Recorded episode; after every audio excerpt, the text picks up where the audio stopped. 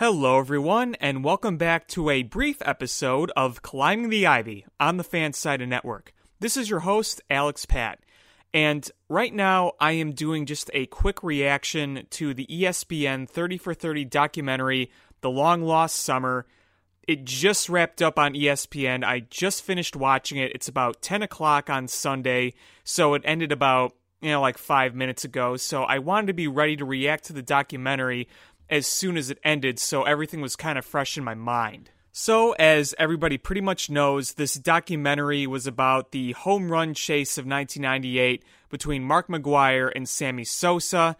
At least that is what it was advertised. What the documentary ended up being was a, basically a documentary about Mark McGwire with occasional clips of Sammy Sosa. I mean, look, I don't want to be that guy where I'm like, oh, I'm just a bitter Cubs fan and, you know, oh, the Cardinals, oh. oh, oh. But I mean, eh, it, come on. That was 80% focusing on Mark McGwire and the Cardinals. I mean, it was. They they went into so much detail about Mark McGwire. Oh, and then we'll just uh, you know occasionally show a clip of Sammy Sosa hitting a home run. Okay, back to Mark McGwire. You know, we're gonna do a 15 minute segment about that record breaking home run, which you know, granted, it did deserve that. The Mark McGwire home run that broke Roger Maris's record deserved a very detailed, dramatic showing, and I think they did a good job of that. But then eh, you get to Sammy Sosa. Oh, yeah, he hit 61 and 62. Okay, let's move on. I mean, they showed brief clips of it. They didn't show Sammy Sosa running around the bases and the people going nut. I mean, that was a, a long, drawn out, dramatic experience that should have been showed just as much as Mark McGwire. I mean, that was that was an important moment. Sammy Sosa you know, was trailing in the race, and then he ties Mark McGwire late in the season, and he becomes only the second player to hit 62 or more in baseball history, and they just kind of quickly went over it. I, I mean, I just it was so one sided. It it it upset me. It it truly did upset me. And again, you can call me and say, "Oh, you're just a biased Cub fan," but come on, go back and watch it. I know I'm not the only one who feels this way. It was very, very one-sided towards the Cardinals. They interviewed how many Cardinals and St. Louis people you know, they spent so much time talking to Tony La Russa, which is fine, and all these other beat reporters and the Cardinals grounds crew. Compare that to the people they talked to from the Cubs side. You had a few clips from Kerry Wood, a few clips from Paul Sullivan, like one from Carrie Muskat. The person on the Cubs side who talked the most was probably Chip Caray. I felt like Chip Caray got more time than Sammy Sosa, and the documentary is supposed to be half about him. I just uh, I I came in expecting it was going to be a little more about Mark McGwire cuz Mark McGwire did win the home run race and you know McGwire was the guy who started off hot, he was the leader and Sosa kind of came from behind.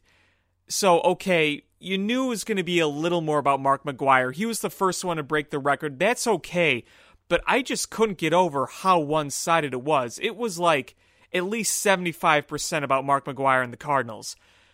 I'd also like to point out the fact that Sosa was the one who won the MVP and his team made the playoffs. But they spent more time talking about the Cardinals team and interviewing other Cardinal players. I I don't know if that was just because other Cub players didn't want to talk about Sammy or whatever, so I don't know, but you know, they made one like 15 second mention of the Cubs making the playoffs. They showed the clip of Rod Beck giving the save, but other than that, they, they didn't even mention the Cubs being in a playoff race. And I think that was pretty important to the story of Sammy Sosa. You know, the kid that came from the Dominican Republic and didn't grow up having much, and he ended up being you know, this big force in sports, but it just didn't feel like they focused enough on Sosa you needed to even it out a little more. I mean, look, I again, I I said it before. I enjoyed watching the scene where they show Mark McGwire hitting the 60 second home run and hugging the Maris family. That was great, and kind of describing how he got off to a great start that season. He was the guy to beat. That's great. That's cool. But you barely did Sosa justice. Oh, yeah, well, uh, he hit 20 home runs and suddenly he was in the race. Talk about it more! Show it more! Go into more detail! Come on! I know I'm kind of going on a rant here, but I feel pretty strongly about this. If you're going to make a documentary and you're going to market it about these two guys, make it about those two guys. It, it felt like it felt like it was supposed to be a Mark McGwire documentary. If it was marketed that way, saying, look, the long gone summer is going to tell the story of Mark McGwire, that's different. Then it's about Mark McGwire. Okay, we'd expect it to be about Mark McGwire. But it was advertised to be about the both of them. And I feel like we really didn't get that. There was so much that happened in that 98 season for the Chicago Cubs. It was a big year for them. Again, they were in a playoff race. They mentioned that making the playoffs once. They didn't even mention it was 163 games. He was at 66 home runs. He wasn't going to catch McGwire, but he still had an extra game to maybe put on a show. And you, you just showed one little clip of it that's all I'm going to say about that. I, I could go on and on about it, but just you need to balance it out a little more, I feel like. Because Sammy Sosa was a huge, huge part of that season. Like I said, he ended up winning the MVP. He didn't win the home run race, but he ended up winning the MVP. A few other thoughts on the documentary. First of all, can we talk about how weird it was they were splicing in footage from 1998 and like 2018, 2019? So you see Sosa hitting a ball out of the ballpark and the crowd reaction. You see the Wrigley Field video boards and people wearing Kris Bryant, Javi Baez, Anthony Rizzo, Kyle Schwarber shirts. Boy, they must have known 20 plus years ago that those guys were going to be stars who were probably toddlers and young kids at the time. I just thought that was kind of, the editing was a little weird in some of those clips. Now, they did, they got some very nice shots of St. Louis and Chicago in that documentary. Don't get me wrong. Um, but it was really weird seeing that, especially since you saw some footage from, you know, Cardinal fans cheering when they were in a completely different stadium, Old Busch Stadium versus New Busch Stadium. I thought the editing was a little weird there, and I thought the pace was kind of weird too, because they just blew by everything from like May to August. They really started talking about late August, September, and, granted, that was when the race was coming to an end. That was important. You should talk about that a lot, but you know, there was a lot going on in June, July, that midsummer. I mean, again, talk more about the 20 homer month from Sammy Sosa instead of stop instead of just showing all these slow motion clips of Mark McGwire. Sorry, going on that again. Um, but yeah, I, I thought that was I thought the pacing could have been a little better. But hey, you know, it'll make for some fun memes and jokes when we're tweeting about Sammy Sosa hitting home runs off the Cubs video board now and people in Kyle Schwarber jerseys cheering. So at least that makes for a good joke. Um, okay, so one of my last thoughts about the documentary, at least one of the last concrete thoughts I had, and this is probably something that a lot of people are going to be talking about. It was about the last, I don't know, 20 minutes it's when they actually got into the talk about PEDs. Now, they mentioned the supplements that Mark McGwire was taking that they found in his locker uh, during the season, but they really didn't talk about the whole steroid controversy until uh, towards the end. You know, and some people I might have mixed feelings about the timing of it. I think it's okay to do that at the end. That's just my personal opinion. So that didn't bother me as much, though I felt like they kind of blew by it. They could have talked about it a little more, but I think what caught my attention and a lot of people's attention was one of the last things we heard from Sammy Sosa. When he was asked about the steroids, he said, Well, why do they worry about me when pretty much everybody did it in that era? That was probably the closest admission to doing it that we've heard from Sosa. I mean, he didn't say, no, I didn't do it. He said, yeah, everyone was doing it. Most people were. Why are you singling me out? That right there is basically saying, yeah, I did it. And I know that a lot of people have very different opinions on the whole steroid issue. Some people still do not like it. They see this cheating. Some people have moved on from it. Some people are ready to kind of push it to the past. Some people say, you know what?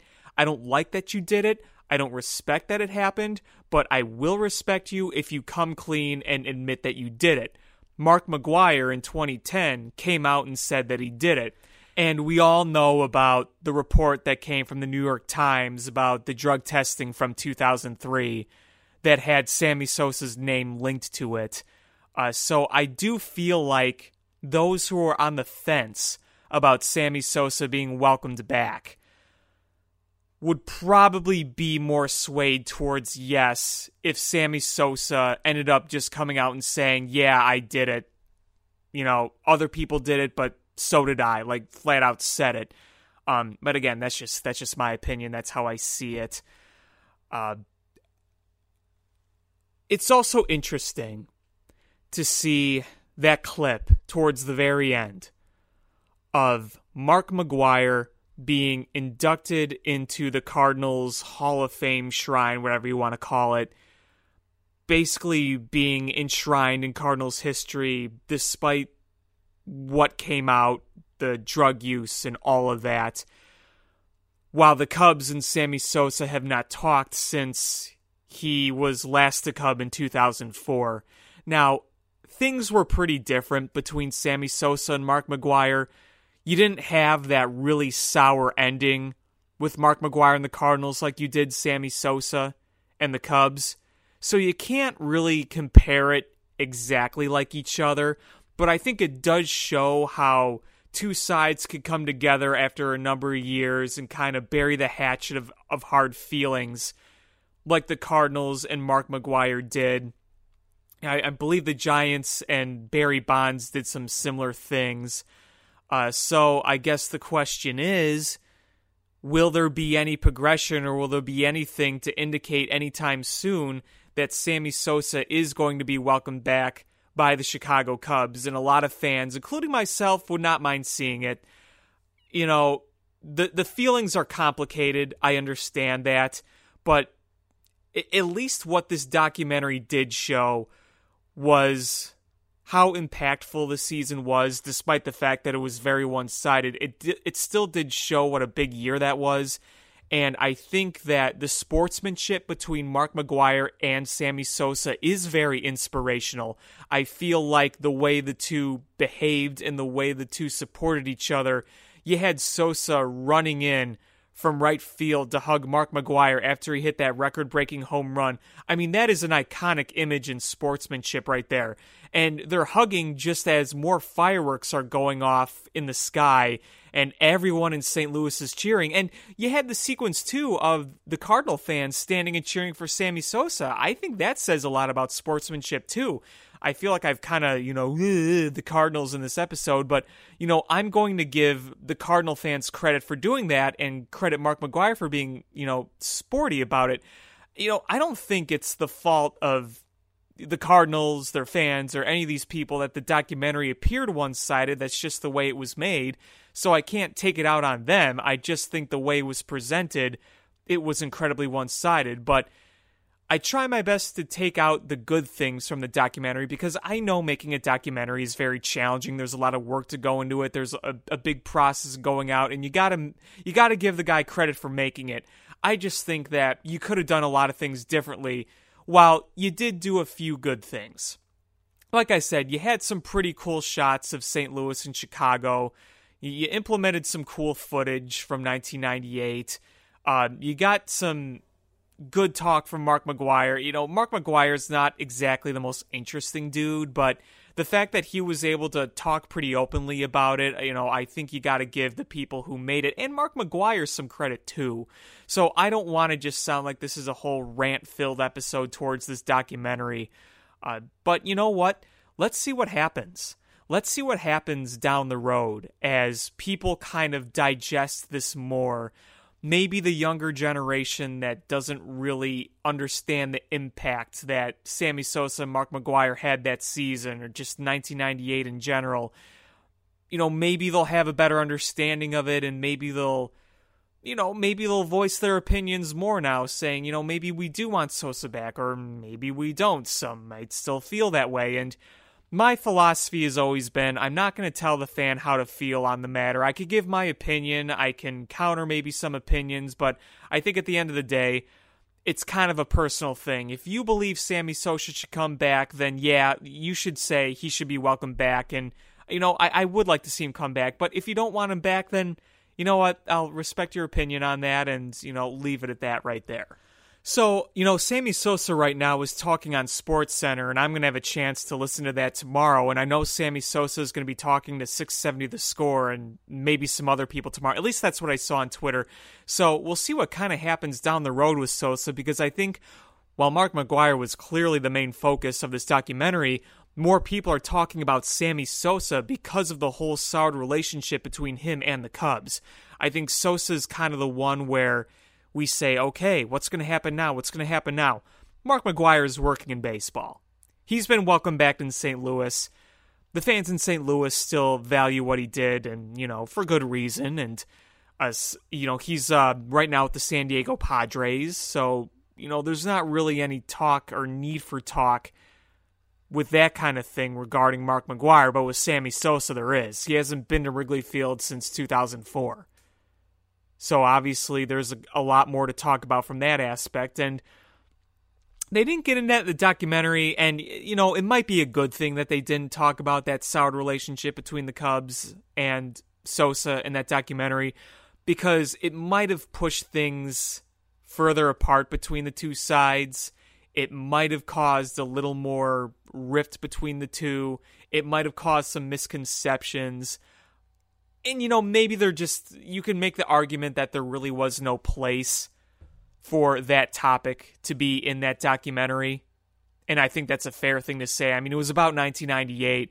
It wasn't about after 1998, unless we're talking about the steroids, but that kind of goes hand in hand with it. But the relationship between Sammy and the Cubs is kind of a different story. So I'm actually okay that they didn't really talk about that in the documentary. I think there would have been more soured feelings, possibly, depending on what was said, if that were the case. But all in all, my final thoughts on the documentary eh. I was pretty disappointed how one sided it was. But, you know, that's just the way it was. I liked some of the footage they showed. I liked some of the interviews that they conducted. I thought it was kind of cool that we were able to talk to that grounds crew member from the Cardinals. I thought that was kind of a cool story. So it was cool to learn about that. Uh, the footage of him presenting Mark McGwire with the ball, that was pretty cool. Um, yeah, that's that's all I, I really got to say. It was no last dance, let's say that. I think you could probably re-edit it and put some more Sammy and even it out, and it would be a bit better, and maybe make it a little better paced. I think the pacing was kind of weird, but you know, again, I'll, I'll give it credit for the good that it did, but I'll also say that I think it could have been better, and that's just my opinion. But again, it's a hard thing to do, so I saw it, I watched it. Maybe I'll watch some clips of it again and maybe notice some things I missed because that typically happens. You watch it, you get an instant reaction, and maybe you miss a thing or two when you rewatch it. So, you know, I might rewatch it again sometime and maybe I'll learn something more a second time around or see something I didn't see the first time and maybe digest a few things a bit better. So that's going to pretty much do it here on Climbing the Ivy. I want to thank you all for listening. I want to remind you you can check out Cubbies Crib at cubbiescrib.com. You could also check out their Facebook and Twitter pages. Also, you could check out this podcast and other episodes on iTunes.com. Until next time, I'm Alex Pat. Have a great night. We'll talk to you later this week.